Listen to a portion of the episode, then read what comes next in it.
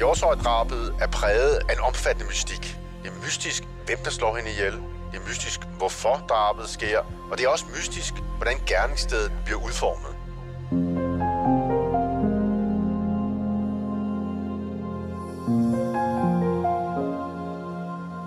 Et umiddelbart motivløst drab, et findested, der forekommer rituelt iscenesat, og en efterforskning, der skulle vare næsten et halvt århundrede.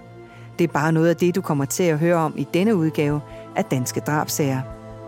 Vi går tæt på en tragisk sag, der blev præget af omfattende mystik, rygtedannelse og skarp kritik af politiets efterforskningsarbejde. Vært på dette afsnit er politihistoriker Anders Brandt Lundager, og til at fortælle om sagen har han talt med historiker og leder af Politimuseet i København, Frederik Strand. Mit navn er Stine Bolter. Velkommen til podcasten Danske Drabsager, fortalt af de fagfolk, der har været helt tæt på. Regnen pisker ned, og vinden rusker kraftigt i træerne, da en ung kvinde bevæger sig afsted alene ud af en bakket og snoet landevej. Hun værger sig mod regnen med en paraply, mens hun med hastige skridt går mod sit barndomshjem. Hun har ikke langt igen, da hun pludselig bliver grebet bagfra. Hendes hals blottes og åbnes af et kraftigt snit med en kniv. Gerningsmanden bærer hendes lig længere ned ad vejen. Hun løftes først over en bred vejkant og så en sumpet grøft. Til sidst bliver hun sirligt placeret oven på en større mængde blomstrende anemoner. Så hun sidder med ryggen op ad et stort elletræ. Personen glatter hendes kjole ud ned over benene. Hendes hat placeres på hendes hoved igen, og så bliver overstykket på hendes kjole knappet op, så man ikke længere ser snitsåret på hendes hals og så forsvinder den ukendte gerningsmand. Historiker og museumsleder på Politimuseet Frederik Strand tager os her med tilbage til foråret 1902, hvor en af det 20. århundredes største drabsgåder tog sin begyndelse. Fredag den 16. maj 1902 kommer der en øh, ung pige gående. Hun hedder Marie Sørensen, og hun kommer fra den højskole, hvor øh, hun for tiden bor på. Og hun har lige gjort en stop undervejs. Hun har været inde ved en øh, købmand, og der har hun købt en øh, flaske snaps til øh, sin far, som bor i nærheden. Han bor i øh, en lille by af Hjortshøj, hvor hun er på vej hen til. Det regner, men hun har en øh, paraply med. Den bruger hun så til at beskytte sig imod øh, regnen. Lige inden hun har været afsted, der har hun jo været inde ved, ved købmanden, Derinde der har øh, købmanden og købmandens datter faktisk sagt til hende, om hun ikke vil blive der, fordi det regner. Men hun har sagt, at hun øh, har jo tag med i form af den her paraply, så hun er gået afsted. Og da hun kommer gående ned af denne her grusvej, så er det så sådan, at hun kommer ligesom ned i en eller anden form for, for lavning, kan jeg vel sige. Og der, der er der så en person, der øh, går op bag ved hende, trækker hendes hoved let bagover og fører en kniv hen over halsen på hende og skærer halsen over på hende. Og derefter trækker øh, vedkommende den unge pige hen over en grøft og lægger hende på et form for, for sådan blomsterbed dække af, af blomster. Vedkommende trækker også kraven op over hendes øh, hals og sætter derudover paraplyen øh, ved siden af hende, og så også den flaske med snaps, som hun har købt. Altså, så på den ene side har vi altså paraplyen, og på den anden side, der har vi flasken med, øh, med snaps. Og der ligger den unge pige, altså Marie Sørensen, så på det her blomsterbed.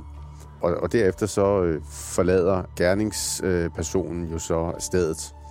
Efterfølgende, der er det sådan, at Marie, hun øh, har været på vej hen til sin far og sin søster, der bor på en gård i nærheden af, af Hjortshøj. Men øh, faren ved faktisk ikke, eller undrer sig ikke over, at hun, øh, hun ikke kommer, fordi han har en formodning om, at hun måske er ved sin forlovede i Aarhus. Så faren, han slår ikke alarm eller, eller undrer sig over, at hun ikke øh, dukker op. Og på det tidspunkt, der er klokken imellem 12 og 13. Det er cirka deromkring. Så først hen på, øh, på aftenen, der begynder faren faktisk at undre sig over, hvor øh, Marie hun, øh, hun egentlig er henne. Klokken var omkring 10 om aftenen, da faren og den yngste hjemmeboende datter forlod gården for at tage ud og lede efter Marie i mørket. Man kører hen ad den her vej her, fordi der har man jo en formodning om, at hun, øh, hun er gået fra højskolen. Og på det her blomsterbed, der ligesom ligger bag en form for buskads, der er der også, at de jeg kigger derinde, om hun måske kunne være havnet derinde. Og søsteren går derind, og derinde, der ser hun så øh, Marie. Hun ligger derinde, Marie, og hun, hun siger til faren, Marie ligger herinde, jeg tror, hun er død, eller sådan noget, i den stil, siger hun til, øh, til faren. Og faren siger, ej, pjatten, hun er ikke død, øh, hun ligger nok bare derinde og sover. Og går så ind og kigger efter hende, ser til hende, og, og får hende så ud af buskaget og væk fra det her dække af blomster, og kan jo så faktisk konstatere, at øh, hun er død. Og derefter så øh, lægger far og søster hende op på den vogn, de har med, og kører hende, øh, kører hende hjem til, øh, til gården. Derinde, der sker der noget, der senere skal blive sådan noget omdiskuteret. De gør nemlig det, at de lægger hende op på første salen i huset. De lægger hende på et dække af strå, altså et seng, hvor underlaget er strå. Og øhm, der, der vasker de hende, der gør de hende ren og tørrer altså blod, men også tekniske spor af hende. Og vi ved det her, fordi der er faktisk et øh, fotografi af Marie Sørensen, der hun ligger der og har fået halsen skåret over. Og det er taget på øh, familiens gård. Og det her, det er jo selvfølgelig fatalt, fordi i og med, at faren har og, og, og søsteren har, har gjort det her, så fjerner man jo øh, vigtige beviser. Men her der skal man selvfølgelig være opmærksom på, at på det her tidspunkt her, der er der ikke indarbejdet samme forståelse af gerningssted og tekniske beviser og den slags ting. Begrebet tekniske beviser findes vel nærmest ikke i offentligheden på det her tidspunkt her. Så, så faren har jo ikke nogen øh, formodning eller nogen viden om, hvad man faktisk skal gøre i sådan en situation her og har nærmere ønsket, at øh, Marie skulle fremstå så pænt som muligt, frem for at hun skulle være et muligt efterforskningsobjekt øh, efterfølgende.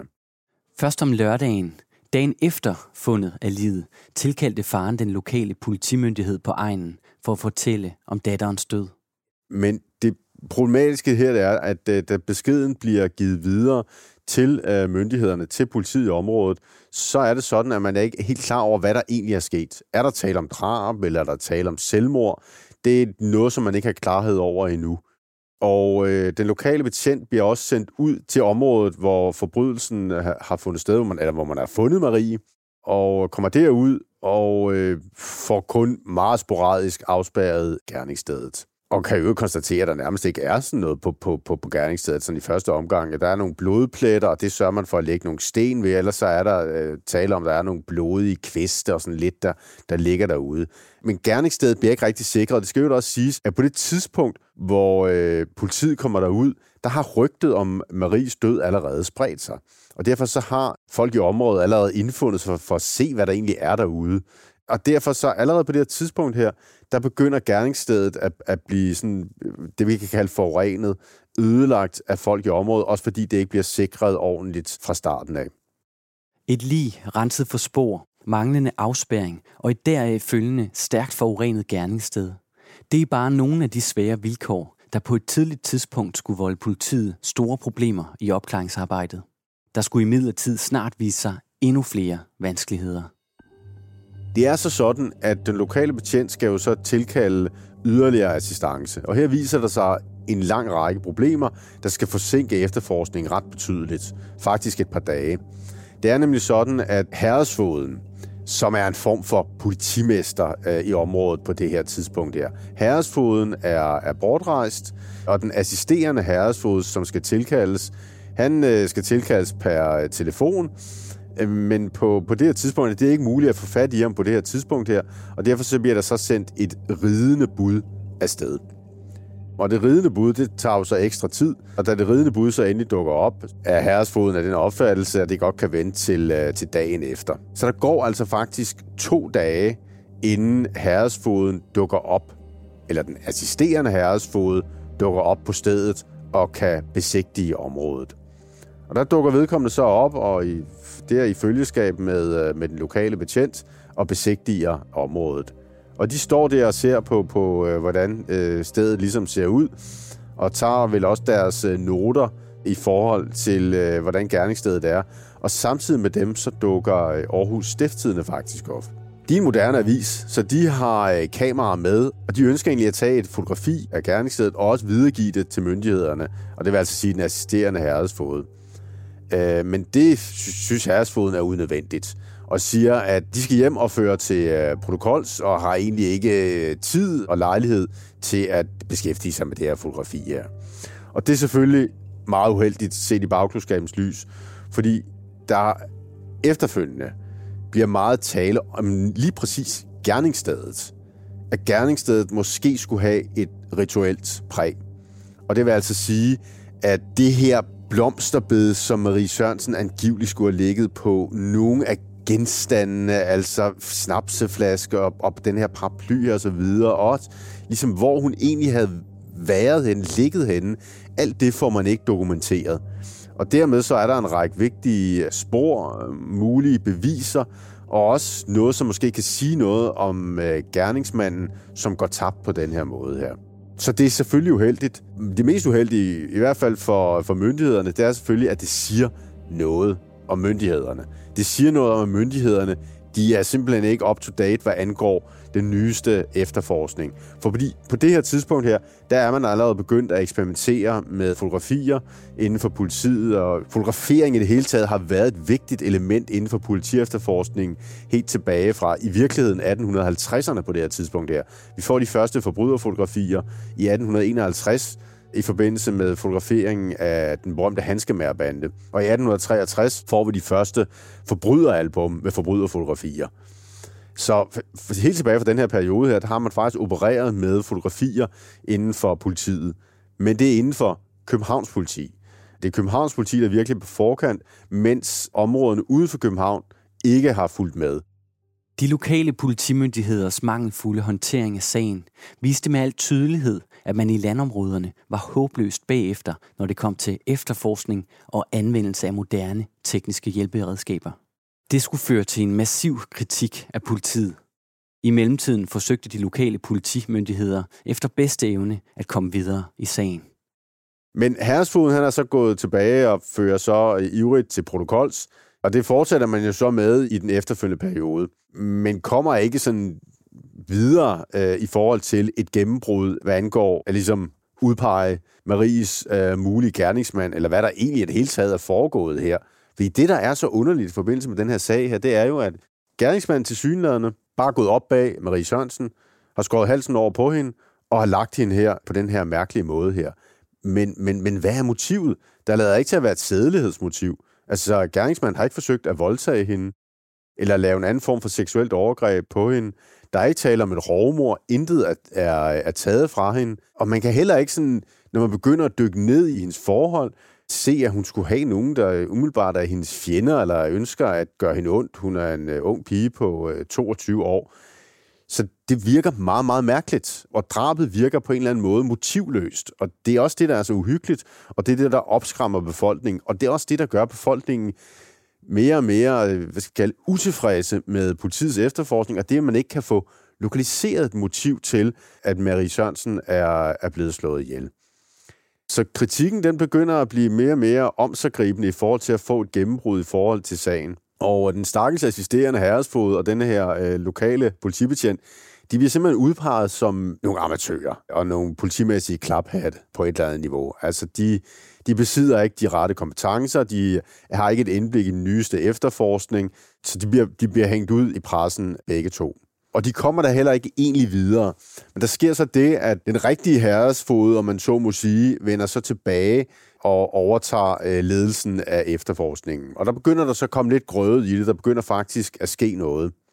Den rigtige øh, herresfod, Håndens, som han hedder, han begynder at rette fokus mod særligt Marie Sørensens øh, far. Det er faren, der kommer i søgelyset, og det er der forskellige grunde til. Dels så er der tale om, at der er en eller anden form for familiehemmelighed. Man kan ikke egentlig udpege, hvad det lige præcis er, men der er tales der om i området en eller anden form for mørk hemmelighed i familien, som måske kunne ligge bag, at faren ønsker at slå Marie Sørensen ihjel. Derudover så er der også nogle arvemæssige forhold. Marie Sørensens øh, mor er nemlig død, og det er så sådan, at øh, hun faktisk skal have del i gården, i den arv, som skal føres videre der. Og det der kan der givetvis ligge en, øh, et motiv fra farens side, i det han ikke ønsker, at Marie Sørensen skal delagtiggøres i mødernavnen. Det er i hvert fald en, en, et, et element, kan man sige, i forhold til, at faren kunne være impliceret i drabet, tænker herredsfoden. Så er der også det forhold, at herresfoden undrer sig over, at Marie Sørensens far dels er ret lang tid om at undre sig over, at hun er væk, og dels da han så finder ud af, at hun er væk og begynder at eftersøge hende, så så hurtigt får hende tilbage, fjerner hendes tøj og fjerner alle tekniske beviser. Altså det undrer den her opførsel her. Og så er der også nogle mærkværdigheder, mener man, i forbindelse med begravelsen, hvor, øh, hvor faren ikke har vist nogen øh, udpræget sorg og har haft svært ved at kigge på livet. Det er ikke en uvæsentlig ting, det med, at han har svært ved at kigge på, øh, på livet. Fordi på det her tidspunkt her, der er det sådan, at gerningsmænd faktisk skal føres frem og stå foran øh, livet, og øh, enten i nogle tilfælde vise, hvordan de har øh, slået vedkommende ihjel, eller eventuelt, hvis de siger, at de ikke er skyldige, så skal de øh, sværge på livet, at de ikke har noget med, med sagen at gøre. Så det, at han har stået foran livet og har følt sig utilpas og alle den slags ting, det kunne være et indicium for myndighederne på, at faren er involveret i, øh, i drabet. De forskellige indicier og forholdene omkring farens reaktion og opførsel ved datterens forsvinden, fundet af hendes lig og begravelsen, fik herresfoden til at anholde faren. Han blev ført til arresten i Randers, hvor han blev afhørt. Han benægter alt, faren er på nogen måde været involveret i drabet. Og det, der også sker efterfølgende, det er, at Marie Sørensen, hun blev jo øh, myrdet mellem cirka 12 og 13. Og på det tidspunkt, der var der jo et voldsomt uvær, der var der et, et voldsomt regnvejr på det her tidspunkt her. Og der er faktisk vidner, der efterfølgende træder frem og siger, at det kan umuligt være faren, for de har set faren ganske kort tid efter, at man formoder, at Marie Sørensen blev øh, slået ihjel, og der har I set ham med tørt tøj. Så, så det, det, det mener de peger på, at han umuligt kan have været henne ved gerningsstedet og slå Marie Sørensen ihjel, og så være tilbage, det er i nærheden af gården, han har set, være tilbage igen og, og skiftet sit tøj på det tidspunkt, hvor de har set ham. Så der er vidner, der simpelthen giver faren øh, efterfølgende et alibi. Og derudover så må man også sige, at, at, at de ting, der er en dis, eller hvad man nu skal kalde det, som lige bliver trukket frem for, øh, i forhold til, at faren skulle være involveret i drabet, de viser sig også at være meget, meget spinkle. Altså, nogen mørk familiehemmelighed kan man overhovedet ikke finde i, øh, i familien. I forhold til arven har faren intet problem med det, lader det til. Og når vi så ser på den her, øh, at han har fjernet de tekniske beviser og alle den slags ting, så er der jo efterfølgende gode grunde til, at han har gjort det. Så alt i alt, så ender det med, at, øh, at faren må, øh, må løslades, og han bliver så sendt hjem, og han bliver sendt, i øvrigt sendt hjem i automobil til klapsalver, hvad ved jeg, af lokalbefolkningen, der ser ham som et uskyldigt offer for, øh, for myndighedernes overgreb. Men nu faren er altså blevet, øh, blevet løsladt, så står øh, politiet jo øh, reelt set faktisk på bar bund i forhold til sagen. Men man arbejder videre. Det, der sker, det er, at man begynder at pege sig ind på, at Marie Sørensen havde, da hun blev øh, slået ihjel, en forlovet i Aarhus. Og den her forlovede i Aarhus, han er ude af billedet. Men måske kunne der være en anden i spil i forhold til at have haft en eller anden form for affære med øh, Marie Sørensen. Og her der sker der det, at mens faren faktisk er indsat og under efterforskning, så dukker der et brev op fra øh, Amerika. Det såkaldte Amerika-brev. Og i det her Amerika-brev her, der er der en øh, person, som øh, hævder at have haft en eller anden form for tilknytning forhold til Marie Sørensen, som øh, her tilstår, at han har slået Marie Sørensen ihjel.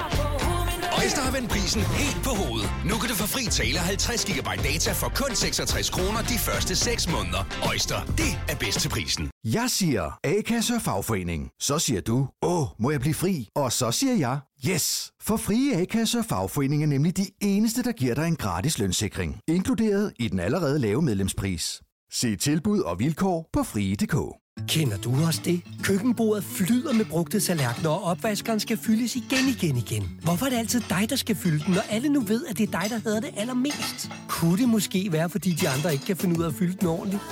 Bare rolig, det er helt normalt. Og hos Normal, der har vi alle de ting, du skal bruge for dit service og din maskinekold skinnende rene, og det til møg beskidte lave priser. Normale varer, unormale priser. Arbejder du sommetider hjemme?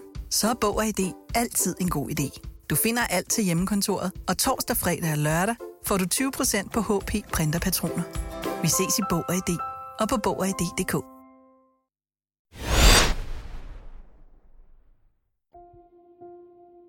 Brevet fra den ukendte brevskriver er stilet til den dræbte kvindes bror, der bor i København. Brevet indledes med ordene, Jeg er nu lykkelig og vel ankommet til Amerika. For at ingen skal lide uforskyldt, ved at kort meddele dig, at den, som skriver disse linjer, den samme hånd, er den, som bragte din søster i evigheden. I det mystiske brev hævder brevskriveren, at han har haft et forhold til Marie Sørensen gennem samlet set fem år. De sidste fire og et halvt år har han i været bortrejst. Han har arbejdet i Mellemamerika. Han skriver, at han i maj måned var vendt tilbage til Østjylland for endeligt at være sammen med Marie Sørensen. Allerede på turen i toget fra Aarhus havde han i hørt, at Marie Sørensen var blevet forlovet med en anden mand. Det havde gjort ham rasende. Han skriver, at han den skæbnesvanger fredag havde opsøgt og konfronteret hende, da hun var på vej hjem af den snodede landevej til barndomshjemmet. Hun havde nægtet at give afkald på sin forlovede. Og som han skriver, jeg tvang hende da til at give mig et kys til afsked, og jeg dræbte hende med koldt blod. Og i brevet, der skitseres det, hvordan det foregår, og fortæller også om forskellige ja, forhold, både i området og i forhold til Marie Sørensens familie. Der er sådan forskellige række detaljer i brevet, som indikerer, at vedkommende har en eller anden form for kendskab til Marie Sørensen. Politiet de undersøger det her brev grundigt, og man kan se, at brevet det er fra USA, det er stemplet øh, i USA. Man laver også nogle øh, efterforskninger, man kontakter blandt andet amerikanske myndigheder i forhold til at få øh, bekræftet brevet. Øh, så brevet det er fra USA, og det skal jo siges, at der er en detalje yderligere ved brevet. Brevet det sendes til Marie Sørensens bror. Det er ham, der modtager det. Og Marie Sørensens bror er opdagelsesbetjent i København. Og der er jo lige en, enkelt detalje også i forhold til, øh, til faren, som det er noget, som man også mener måske har været med til at inkriminere faren. Det er nemlig sådan, at Marie Sørensens bror, efter Marie Sørensen er blevet slået ihjel, ikke så lang tid efter, øh, der dukker han faktisk op i, øh, i Hjortøj, men er der kun ganske kort. Han er et dags tid, og så tager han hjem igen. Og der er nogen, der insinuerer, at når han dukker op der og tager så hurtigt hjem igen, så skyldes det, at han ikke ønsker at involvere sig i sagen, fordi han er bange for, at faren er involveret i sagen. Øh, så det er altså også en gidsning, der ligesom kommer ind i, spil her. Men det er altså Marie Sørensens bror, der får brevet, hvor der er en, der tilstår at have begået drabet på øh, Marie Sørensen. Det bliver ikke endelig afklaret. Man finder ikke ud af, hvem det er, der har sendt det her brev. Det eneste, man kan se, det er, at det er faktisk sendt fra USA, og der er i brevet nogle detaljer omkring Marie Sørensen, som givetvis kun vil være kendt af en person, der har en eller anden form for, øh, for kendskab til hende og hendes øh, familie og området. Så det er mærkeligt, men det bliver ikke afklaret, øh, hvem der står bag det her brev fra, fra USA. Men det, der derimod er sagen i forhold til brevet, det er, at det peger jo også i retning af, at der kunne være andre gerningsmænd med andre motiver, som kan stå bag drabet på Marie Sørensen. Og det, som det måske særligt peger på, det er, at det er en, som kan have haft et forhold til Marie Sørensen. Vi kan jo se, at der er ikke sædelighed involveret, det er ikke voldtægt, det er ikke et rovmor, men alligevel kunne det være, at der er nogle følelser involveret i det her drab, som har betinget det. Det er der jo meget, der ligesom også kunne pege på, også i forhold til, hvordan Marie Sørensen er blevet slået ihjel. Altså vedkommende har skåret halsen over på hende, lagt hende på det her blomsterleje, har i virkeligheden også trukket sin, hendes krav op over halsen for ligesom at dække for såret.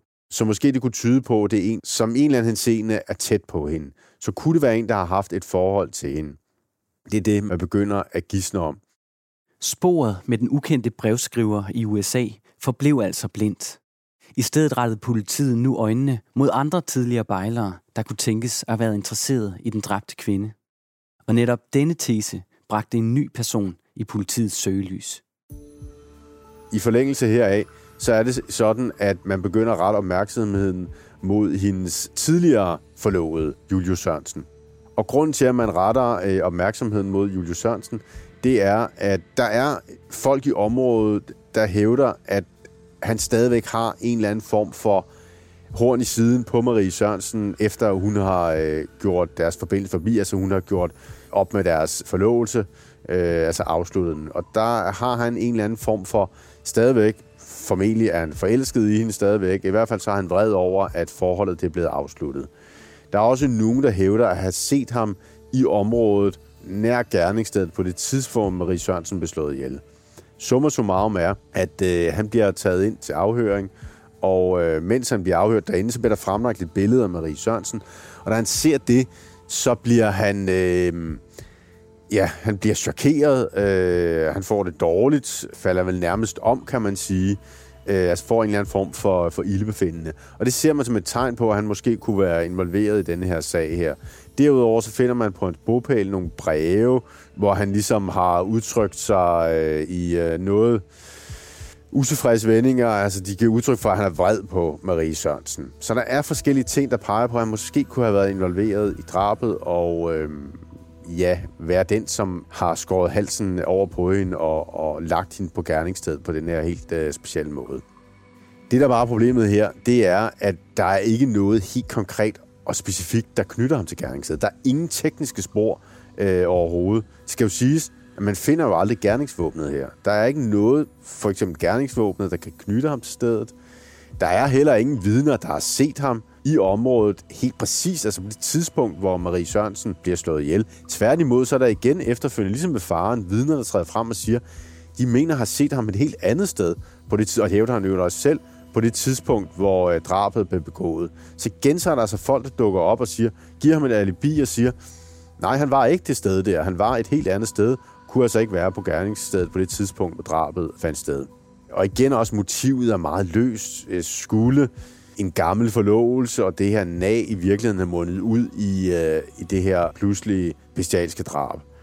Der er simpelthen ikke nok at knytte Julie Sørensen op på i forhold til, til drabet, må politiet her efterfølgende konstatere.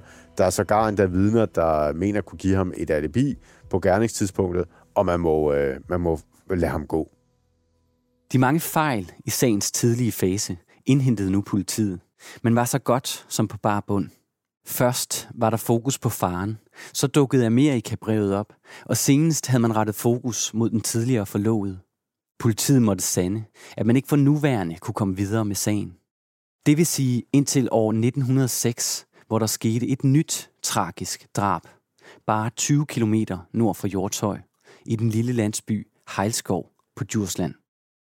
Det er et drab af en anden karakter, men Hejlskov ligger ikke så langt fra Hjortøj. Det er en øh, dreng, der bliver slået ihjel. Han har været på markedet. Der, der har han solgt en øh, ko, og på vej hjem til sin bopæl, der bliver han overfaldet og slået ihjel, og de penge, han har tjent på salget, bliver øvrigt frarøvet ham. Men her er det også svært at finde gerningsmanden eller gerningsmændene. Og da den sag står også i stampe, og drabet i Halsgaard bliver faktisk også ret stort blæst op i medierne som et uopklaret drab, der måske kan knyttes til, øh, til Hjortøj-drabet, fordi folk i området, og også i pressen, de begynder at gisne om, at jamen, måske her, der er der en eller anden form for, øh, for sammenhæng. Og det betyder, at, at nu bliver Hjortøj-drabet endnu mere blæst op i pressen, end det var tidligere. Og her er det lige vigtigt at være opmærksom på, at Hjortøj-drabet på en måde også er knyttet op med noget pressehistorie. Fordi pressen på det her tidspunkt virkelig er eksplosiv. Forstået på den måde, at vi har mange nye aviser, avisoplagene vokser, og aviserne søger nyt stof, og det stof, det finder de i Øh, krimistoffet, kan man sige, især drab. Så drab er indgående dækket på øh, det her tidspunkt her. Og vi ser også journalister dukke op på stedet og dække, hvad det er, der foregår, øh, og i øvrigt også sætte sig selv i scener og den slags ting. Og det er meget moderne, det her, og det er jo noget, som for så vidt har varet ved. Men på det her tidspunkt her, der er det faktisk, der er stoffet endnu større, end det er i dag. Vi ser politikken, vi ser Aarhus Stifttiden osv. dække øh, den her type af sager meget indgående. Så det er et nyt stof, og pressen dækker det intenst. Og det er man også fra politisk hold øh, opmærksom på. Og på det her tidspunkt her, der har vi en øh, senere meget berømt og berygtet øh, justitsminister, øh, Alberti. Og Alberti, han er meget pressevist, han har selv grundlagt øh, aviser tidligere. Og han er opmærksom på, at øh, denne her sag her, Hjortøj-sagen, den har potentiale til at blive politisk, fordi den har en øh, betydelig plads rent pressemæssigt. Så det han gør, det er, at han får nedsat en kommission, som skal kuglegrave både Hjortøj-sagen og Hejlskov-sagen. Der sendes derfor opdagelsesbetjente fra København til Hjortøj, og de starter med at gennemgå sagen endnu en gang. De går hele materialet igennem, de går de gamle rapporter igennem, ser, hvor der kan være noget interessant at dykke ned i. De afhører også folk igen med henblik på både at opklare Hjortøj og Hejlskov-sagen. Så masser af mennesker bliver igen trukket ind til øh, forskellige afhøringer, og gerningsstedet bliver også igen undersøgt. Øh, tidligere alibier bliver gennemgået. Men øh, de her eliteopdagere fra København, fordi det er faktisk eliteopdagere, de lykkes simpelthen ikke at få et gennembrud i sagen, og det er faktisk der, man opdager, at det er, det er meget svært at få befolkningen i tale, de øh, giver ikke informationer videre, så man møder en eller anden form for mur, og der, der er flere af opdagerne, som undrer sig over denne her mærkelig mangel på information, og måske nærmest også modvilje fra, øh, fra befolkningens side. Så hverken Hjortøj-sagen eller Hejlskov-sagen lykkes faktisk at blive opklaret i forbindelse med, at man sætter de her eliteopdager over til Hjortøj. Så heller ikke Alberti lykkes altså at få opklaret sagen, selvom man har set det pressemæssige potentiale i at få det gjort. For anden gang måtte politiet altså i 1906 sande, at sagen ikke stod til at opklare. Ikke desto mindre blev sagen taget op igen mere end 20 år efter. Vi spoler nu tiden frem til 1927. Frederik Strand fortæller. Det er sådan, at befolkningen i Hjortshøj, de har ikke glemt drabet på Marie Sørensen. Det er derfor også sådan, at den her sag, den, den rumler stadigvæk. Altså selvom det er 25 år siden, så rumler sagen stadigvæk. Og folk gister stadig om, hvem er det, der har slået den unge pige ihjel? Hvad har vedkommendes motiv været? Der er stadigvæk gissninger og man peger stadigvæk på mulige gerningsmænd i området. Og en gerningsmand, der stadigvæk er i spil, og stadigvæk er højt op på listen blandt lokalbefolkningen, det er Julius Sørensen. Og det er sådan, at der er vidner, der træder frem, som hævder at have hørt, at Julius Sørensen har faktisk tilstået drabet på Marie Sørensen. Og i forlængelse heraf, så bliver der lavet en underskriftindsamling til Justitsministeriet fra lokalbefolkningen, der går ud på, at nu skal sagen genoptages. Og denne her underskriftsindsamling, den bliver sendt til Justitsministeriet, og øh, Justitsministeriet, de ser på sagen. Det er justitsminister Rytter på det her tidspunkt her. Han ser på sagen, og han giver efterfølgende sagen videre til statspolitichef Mensen. Statspolitichef Mensen, han har været statspolitichef siden øh, 1911, hvor statspolitiet blev oprettet. Øh, og de mellemliggende år så er statspolitiet vokset. Det blev meget stort på det tidspunkt og står for så godt som næsten alle efterforskningsopgaver i Danmark på det her tidspunkt her. Men under Valdemar Mensen, der er der blevet oprettet et særligt brandkorps. Og det her brandkorps, det skal opklare forskellige øh, ja, brandforbrydelse, kan vi kalde det, afbrænding af gårde rundt omkring i landet, fordi det er et stort problem på det her tidspunkt her. Så der er simpelthen dedikeret, særligt dygtige efterforskere til det her brandkorps her. Men Mensen, han har formentlig en bagtanke med at lave det her brandkorps. Han ønsker nemlig at lave en form for elite efterforskningshold, som skal kunne sendes rundt i hele landet under hans ledelse og overtage forskellige store prestigesager. Og hvilken prestigesag kan være større end Hjortøj-sagen? Den er på det her tidspunkt her den mest omdiskuterede drabsag øh, overhovedet i, øh, i samtiden. Det er en sag, som man virkelig ønsker at opklare. Men nu er muligheden der måske. Og Valdemar Mensen, han sørger så for at sende sit brandkorps afsted for at opklare den her sag her. Brandkorpset skulle blive forløberen for det senere nok så kendte rejsehold. Sagen fra Hjortøj blev altså ilddåb for rejseholdet som en selvstændig afdeling. Frederik Strand fortæller, hvordan statspolitichef Mensens elitekorps håndterede den vanskelige drabsag fra 1902. Og det kan jo godt undre en lidt, et brandkorps, hvad skal de pludselig lave med en drabsag? Men tanken er altså her, at brandkorpset skal overtage mange forskellige sager, herunder altså også drabet i Hjortøj.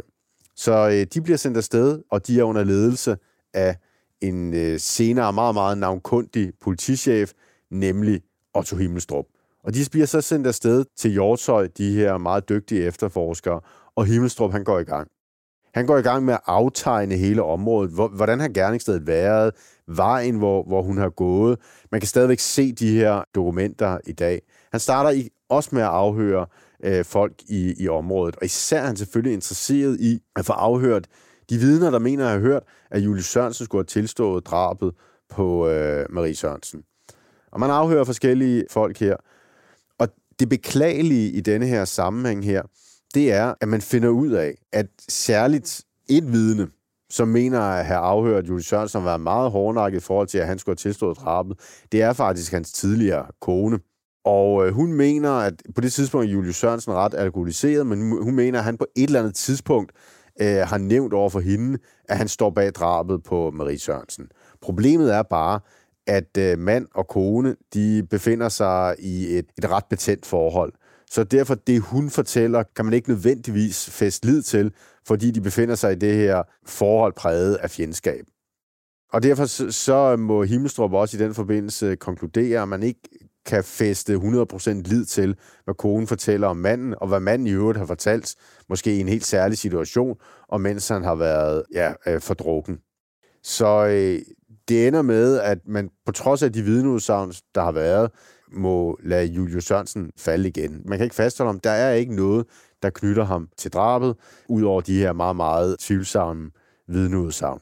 På trods af det ellers grundige arbejde fra Himmelstrup og hans folk, så måtte også de københavnske efterforskere i 1927 rejse tilbage til hovedstaden med uforrettet sag.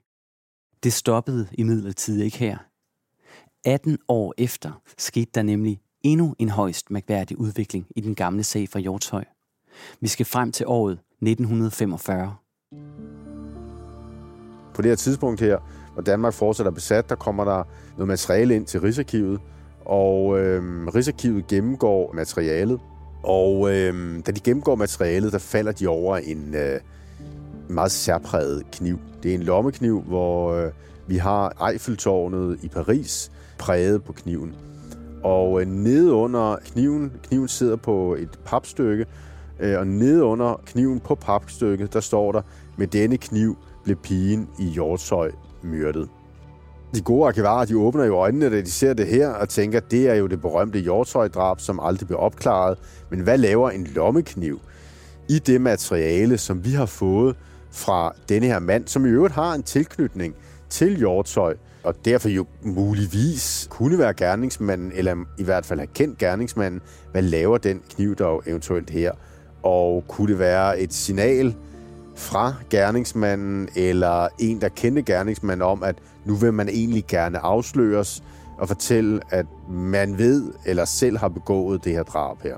Så man står med denne her kniv her, og sagen bliver overdraget til øh, Aarhus politi. Og politimesteren i Aarhus, han går trolig i gang med at starte sagen op igen og laver en ny efterforskning. Og området bliver nu gennemfotograferet. Det har faktisk ikke været tidligere, men nu bliver det gennemfotograferet, og vi kan i dag faktisk se øh, fotografierne fra øh, den sidste efterforskning. Og nu får man fotograferet hele vejen, hvor Marie Sørensen har gået. Folk bliver også afhørt igen. Og som sagt, så finder man jo altså ud af, at der er en tilknytning imellem personen, som har afleveret materialet, og så området her. Men det lykkes ikke at finde yderligere omkring, hvad kniven eventuelt kan have af relation til drabet på Marie Sørensen. Det kan muligvis have været gerningsvåbnet, som man har her, der på en eller anden måde er blevet overdraget til den person, som har afleveret materialet til, til Rigsarkivet. Det er en mulighed. Det kan igen, som sagt, også være, at det er gerningsmanden, vi her står overfor.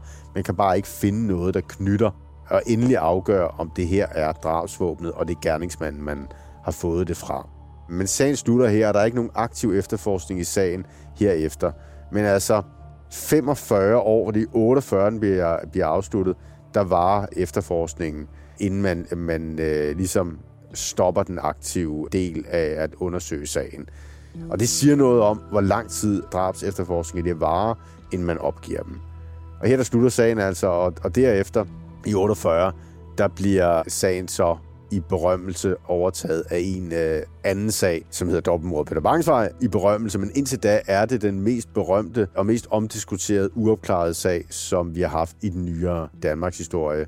Og det bliver jo aldrig endelig afklaret, hvem det var, der slog Marie Sørensen ihjel den 16. maj 1902.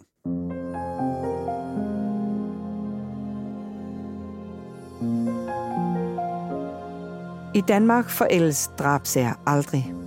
Det betyder, at politiet principielt kan holde alle drabsager åbne, og det er helt særligt for Danmark, i hvert fald når vi kigger på vores nordiske naboer i f.eks. Norge og Sverige. I både svensk og norsk ret kan alle forbrydelser forældes.